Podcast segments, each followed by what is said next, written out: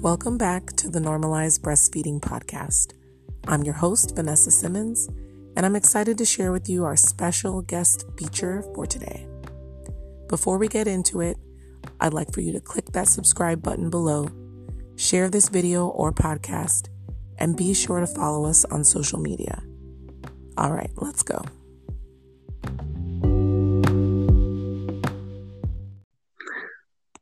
Welcome back. We are live with our guest, Zainab Yate.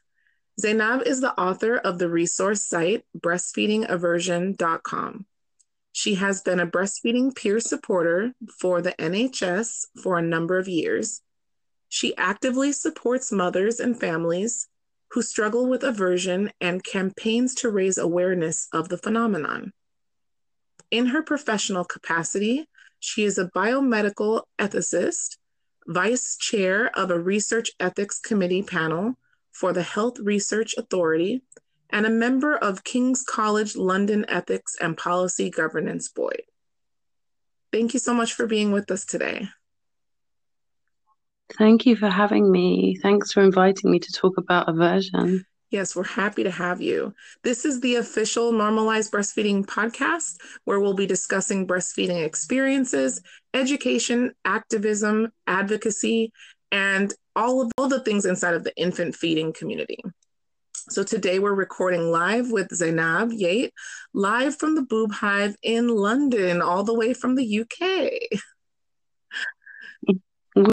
Freezing cold. Wonderful. So this is episode 23, breastfeeding aversion and symptoms of agitation. If you're interested in being a featured guest or a sponsor, listen until the end for more information about how to get in touch. So let's get into it, Zainab. I have some pretty good questions for you today. so I'm interested okay, in, you know, how did this particular topic under the umbrella of breastfeeding spark your passion? Because I struggled with it myself, and I, it I didn't understand why, um, and I couldn't find out why, um, and nobody could have uh, nobody answered my questions. They didn't really have the answers to to to why it was happening. Um, so that's really where I am.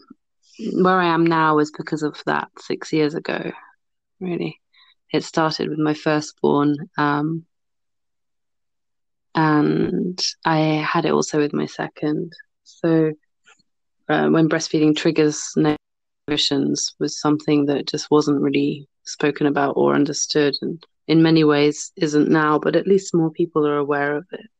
So it's um yeah, I suppose you could call it a passion. it's definitely. I actually started doing my. yeah, I was actually passionate about um my PhD and my ethics related research in in my PhD, but I actually stopped that because of all of this. I started writing and researching about this more, and I just I, I withdrew from my PhD last year. So it's really funny you should say passion. Yeah, that's so interesting. Yeah. Well, I wonder, you know, what did the term breastfeeding aversion, where did it, when did it come into play, like in existence among infant feeding professionals? I know you said that you struggled with it six years ago. Um, was that around the time that professionals started to recognize that this was something real? Mm, no, I don't think.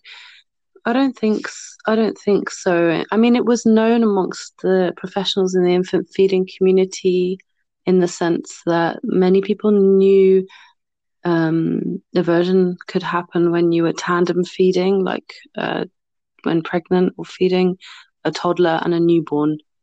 Um, and in terms of the literature, there are literally a handful.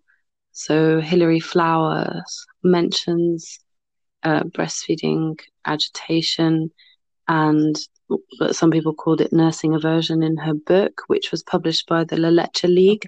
So, you know, the La Leche League community around the world, those of them who tandem fed would have known about it. And obviously they they are um, mother supporters, but they're also breastfeeding counselors and IBCLCs and professionals in their own right across the world. So, um, yeah, I think they would have known about it in the infant feeding community, but certainly not uh, medical doctors or health visitors like you have here in the UK or midwives. Um, it it's not very well known. Um, in fact, it, it, didn't didn't really get much attention. I suppose. Yeah, I'm not sure how much it's getting now, but much more than the past. Much more than in the past, I'm sure. Yeah, I'm sure. Yeah. At some yeah. point in time, people probably related it more to like postpartum depression or something along the lines of like, it's not the breastfeeding, it's something else, you know? Yeah, definitely. Well, definitely. That's that's hopefully where I'm where I'm gonna try and go. Like some some of it is directly related to breastfeeding. Other times it's not. Other times it's a combination of both. Um, but yeah, yeah, yeah. It's funny you should say about post postnatal depression because it it overlaps a lot with the ter- with the negative feelings. Um, you know, like anger and low mood and agitation that can be found in people with depression and also with postnatal depression. So it does overlap. Um, but there are many women who have aversion and who who aren't depressed um, and so there's quite a few unanswered questions there so yeah that's why i, I wrote a paper i published a paper about it two or three years ago um, and i just described the phenomenon as a phenomenon because it allowed scope to include things like this you know like overlap with depression and possible causes to do with anatomy or biology or things like that. Definitely. And you talked a little bit about, you know, your PhD kind of leading into you campaigning for this specific cause and terminology. Um, were there any other hmm. reasons why you just kind of felt the need to start? Um, was there something specific that kind of pushed you over the edge and you just said okay i'm creating a social media platform for this because it's enough enough is enough you know? Um yeah actually because i tried to speak to some people in the field about it and it wasn't really acknowledged um without anything published. It's not recognized and i became a little bit disheartened and frustrated because firstly, like I said, um, nobody was able to answer the questions I had about why I was feeling like this. But secondly, because um, other women I I know had mentioned it, and it just felt like um, it was being shut down. Right. wasn't acknowledged in terms of it, it existing in the, in a sense, and then thirdly, because like you, I initially thought it would have been postnatal depression, but I was, you know, I reached out to my what they call here a GP, a local doctor, general practitioner, okay. and I explained how I felt, and you know, they assessed me cl- clinically assessed me for postnatal depression. I, there was screening and assessment, and I wasn't postnatally depressed, so I was a bit, um, you know, I was relieved, but at the same time, I still had more answers. And then I started supporting mothers with breastfeeding difficulties in general, just as a peer supporter. Um, and even in the infant feeding community, it was very difficult to talk about it without being, uh, I don't know how to say it diplomatically, maybe shut down. Right. So, you know, we have one of the worst breastfeeding rates in the world. Actually, it's less than 1% yeah. exclusively breastfeed in this country. So, looking back, I understand the position of infant feeding institutions that wanted to protect right. the, the positive and important important aspects of breastfeeding. But it was just hard because, like many, many thousands of other women, um, we are breastfeeding mothers who experience aversion, if that makes sense. So we're we're we're we're breastfeeding mothers. You know, we're we're not people who didn't try. We're not people who don't breastfeed. We're not people who don't you know don't want to breastfeed we're people who are breastfeeding who want to breastfeed and, and who live by it you know. Right right. So i think i got really really annoyed and then i just thought oh i don't have the time to to do anything. And um that's where i started doing online work uh, because it just felt like the natural step to um raise raise awareness of it. Well, and it seems like they were trying to protect the good of breastfeeding at the detriment of the people who they were trying to protect. yeah. I yeah, it's, it's, a little bit strange, but yes, things like that happen here in the United States as well. However, we have seen a huge boom in breastfeeding over the last, I want to say, 10 to 15 years. Um, and so, mm. and especially since the 70s, like I think we, I can't remember the specific um, statistic, but I know that we have gone from like, let's say, 53% of exclusive breastfeeding to like 84% now, or something like that, something crazy like that. Wow. So definitely more campaigns happen in the UK for sure. For sure. Yeah. Yeah, and I'm fully committed to that. I was fully part of that movement. Um, as much as my energy could allow me. There's so many amazing women in this country who dedicate all their time and energy to improving breastfeeding rates. It's um, you know, really they give their blood, sweat, and tears. I've seen it. I I, I know that uh, I worked with some amazing women who wrote the the WBTI report, the World Breastfeeding Trends Initiative report in the UK. Mm-hmm and you know it was like a three or four year project and they you know launched it in parliament and they're striving to make strategies better to improve breastfeeding so i understand i understand but then there needs to be a voice for the people who struggle as well and hate it and and really can't stand breastfeeding and just well and i mean if we talk yeah. about breastfeeding from a cultural perspective like it's not something that we grow up seeing be done. If we grow up seeing it be done around us and seeing mm-hmm. the positives of it, even if there's some negatives, right? We have the opportunity to develop to develop a perspective about it that is not just yeah. I am this baby's slave. I am this baby's, you know, uh, yeah. milkmaid. I have to sit here every, you know, 20 minutes and give the breast. I mean, that can be mm-hmm. daunting to a culture that says that you can have someone else feed your baby whenever and that you can sleep whenever yeah. right so then when you kind of kind of apply that cultural um, perspective you kind of see that we've we've kind of raised young women to believe that it's not the norm, right? So then when they tell you to breastfeed, you're like, wait, what? I had no idea that was part of this plan, you know? So I completely understand. Completely. I've got a huge smile on my face because you just hit the nail on the head. Oh, wonderful. You hit the nail on the head. Yeah.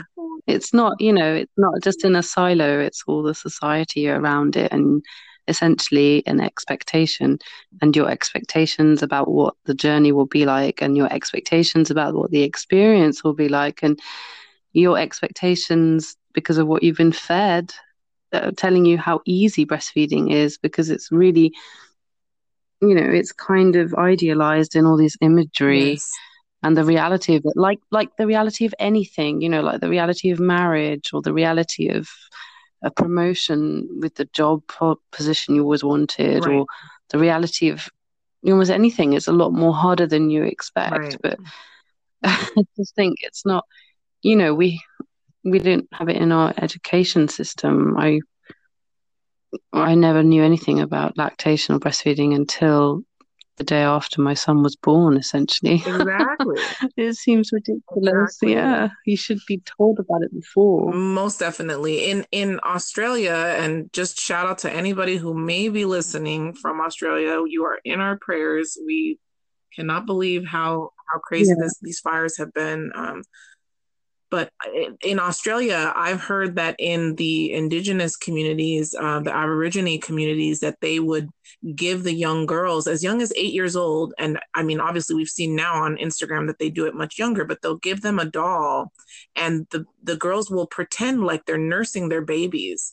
And this is just a simple way to impact and educate young girls who are growing up who will one day possibly have children. And if they do, they'll have this memory that was not negative, a memory that is their own, um, and a memory that they actually applied that holding of the baby to their breast. And so it kind of makes, you know, it might be go into their subconscious and maybe they'll forget about it by the time that they're older, but they might not shrug against it and say, oh, I don't know if I can do this, you know? Um, kind of changes yeah. their mentality from a very young age. So, yeah, it's a it would be a very powerful inception. very much.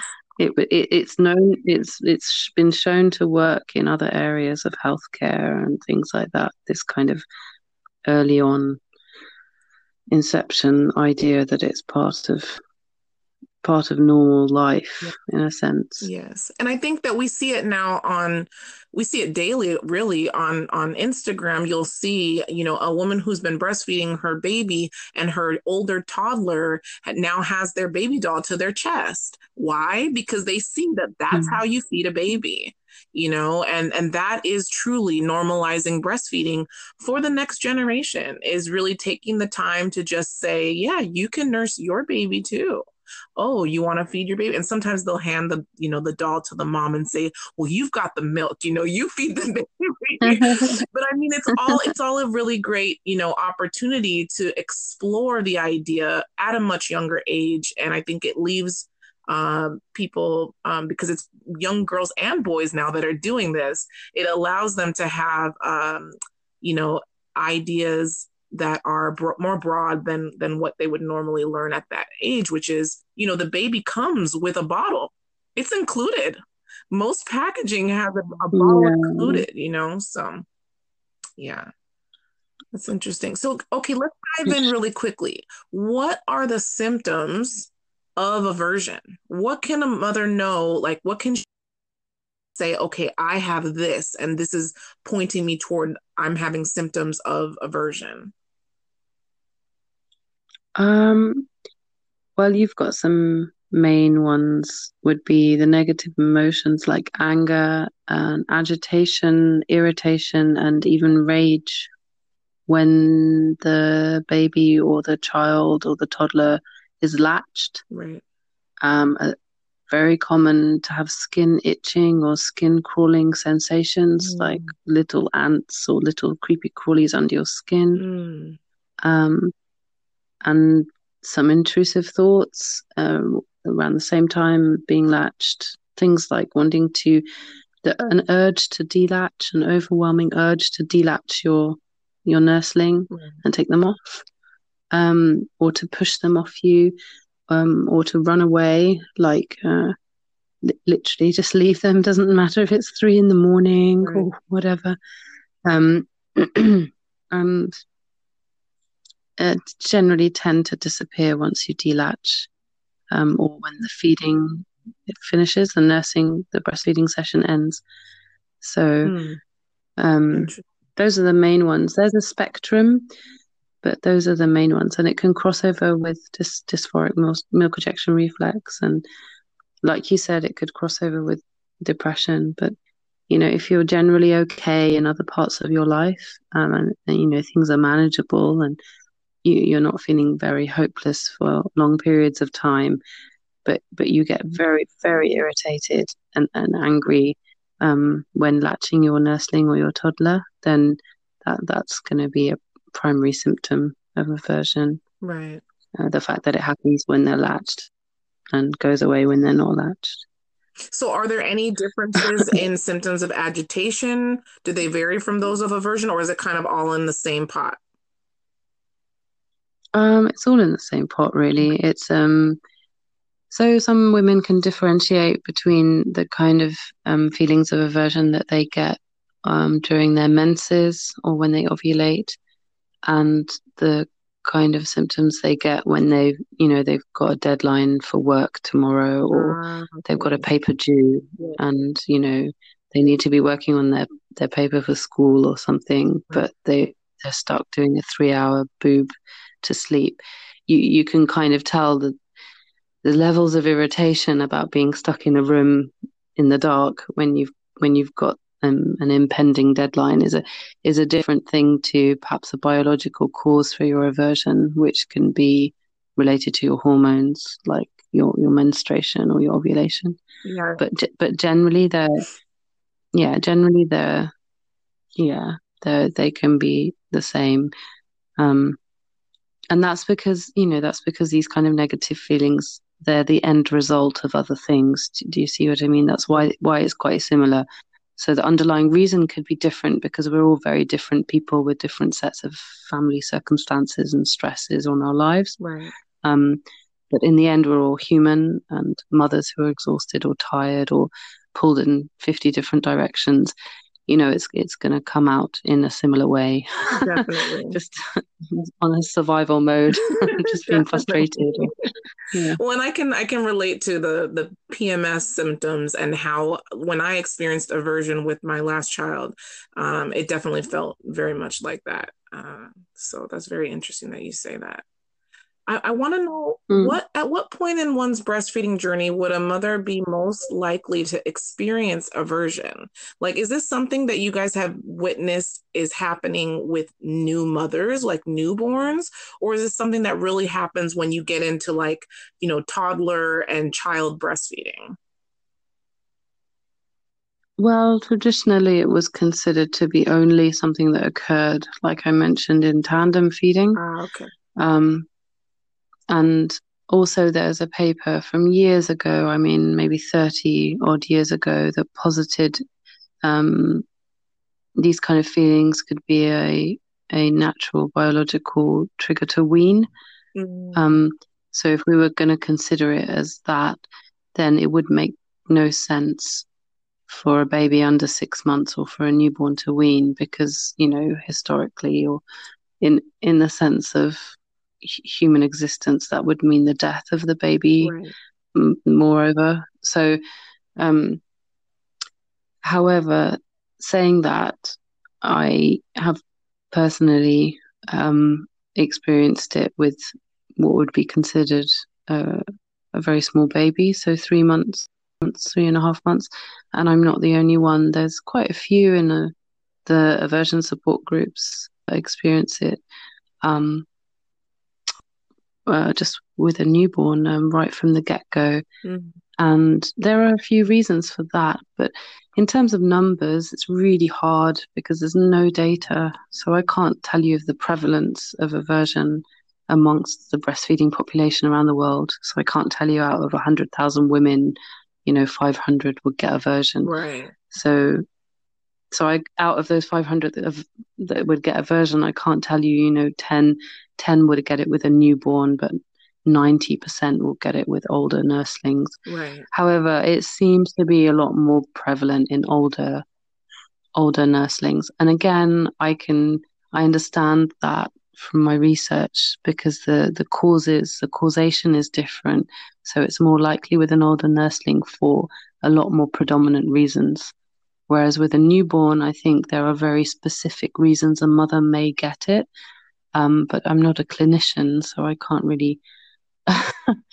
I can't really state that yet. I mean, maybe when my book is published, I'll be more of an authority on it. And, but for example, it, a very clear indication would be a survivor of sexual abuse. Mm. So she's a survivor. Then they're well known to initiate breastfeeding and want to breastfeed, and often do actually establish um, a breastfeeding relationship.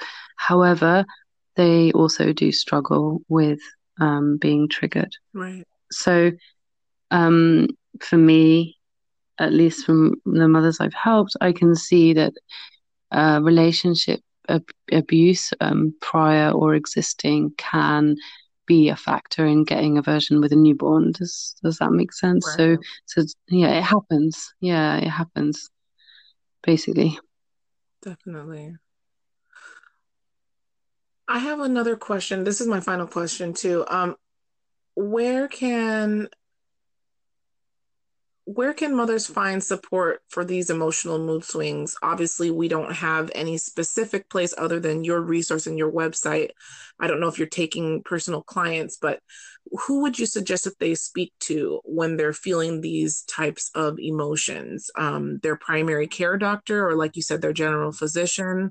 Um, is that the, mm-hmm. the best resource for them, or is there? Are you saying that there's like a Facebook group maybe that they can uh, try and get more information about this?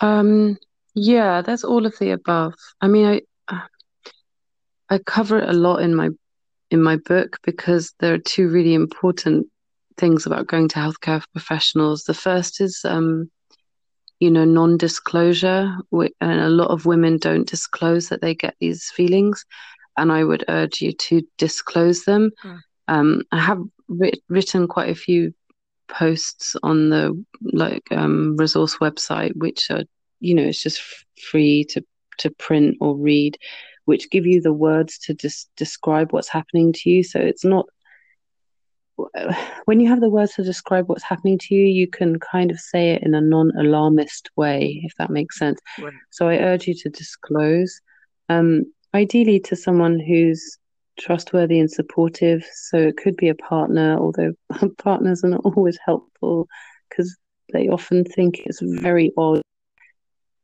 uh, for women to experience negative emotions when breastfeeding, but that's again because they've been kind of uh, subjected to the same propaganda we have that breastfeeding is all is all butterflies and unicorns.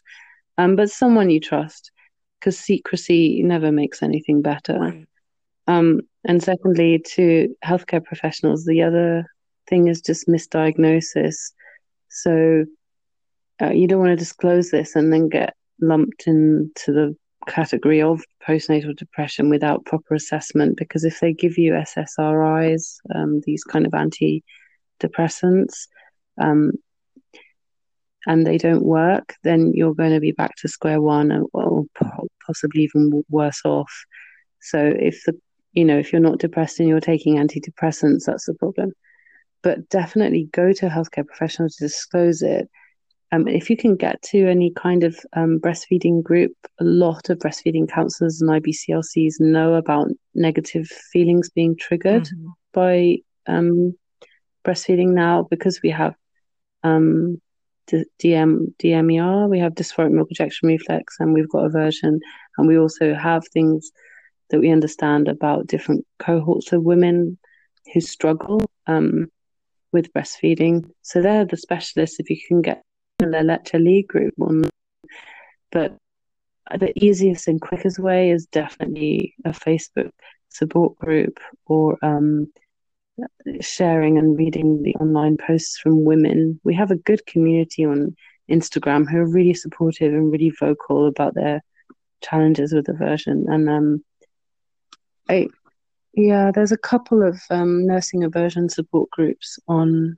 facebook. So and they're really active. And I'm I, in my one, I try and do lives um, just to answer questions, and I post about different literature I've read that might help. So sometimes just knowing what aversion is, knowing it has a name, knowing you're not the only one, knowing you're not a monster is enough.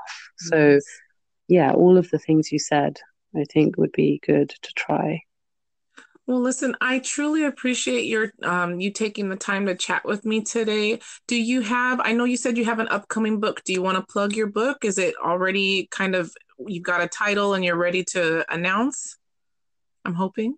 um, I have a title, but I I have three. Well, I have two offers and one um, waiting on one literary agent. So Wonderful. I'm just torn between who to take. Yeah, so it, it I mean, I'll sign a contract. I just have to choose which one's going to be best for the the right. So yeah, I'll let you know as soon as it's it's out. Um, yeah, so that's really good. I don't don't know what it's called yet. That's okay. so let's shout out your social media. It's breastfeeding aversion on Instagram. Do you have a different um, name for your group on Facebook or for your Facebook page?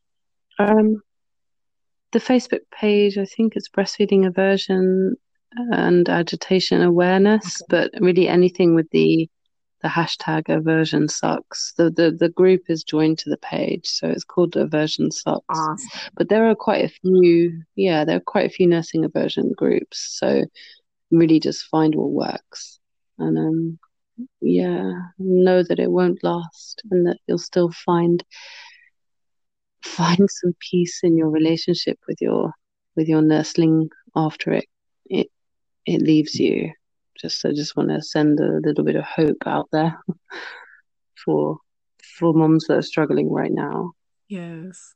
Yeah. Thank you so much, and I, I appreciate it so much. Um, and I no worries. Thank you for giving the platform. of course. I hope to have you on Thank again you. after your book is released. We can talk to moms more about this and keep this conversation going. It's definitely one that uh, that needs to be continued. Oh, I really would appreciate that. Thank you so much, Vanessa. Thank you so much.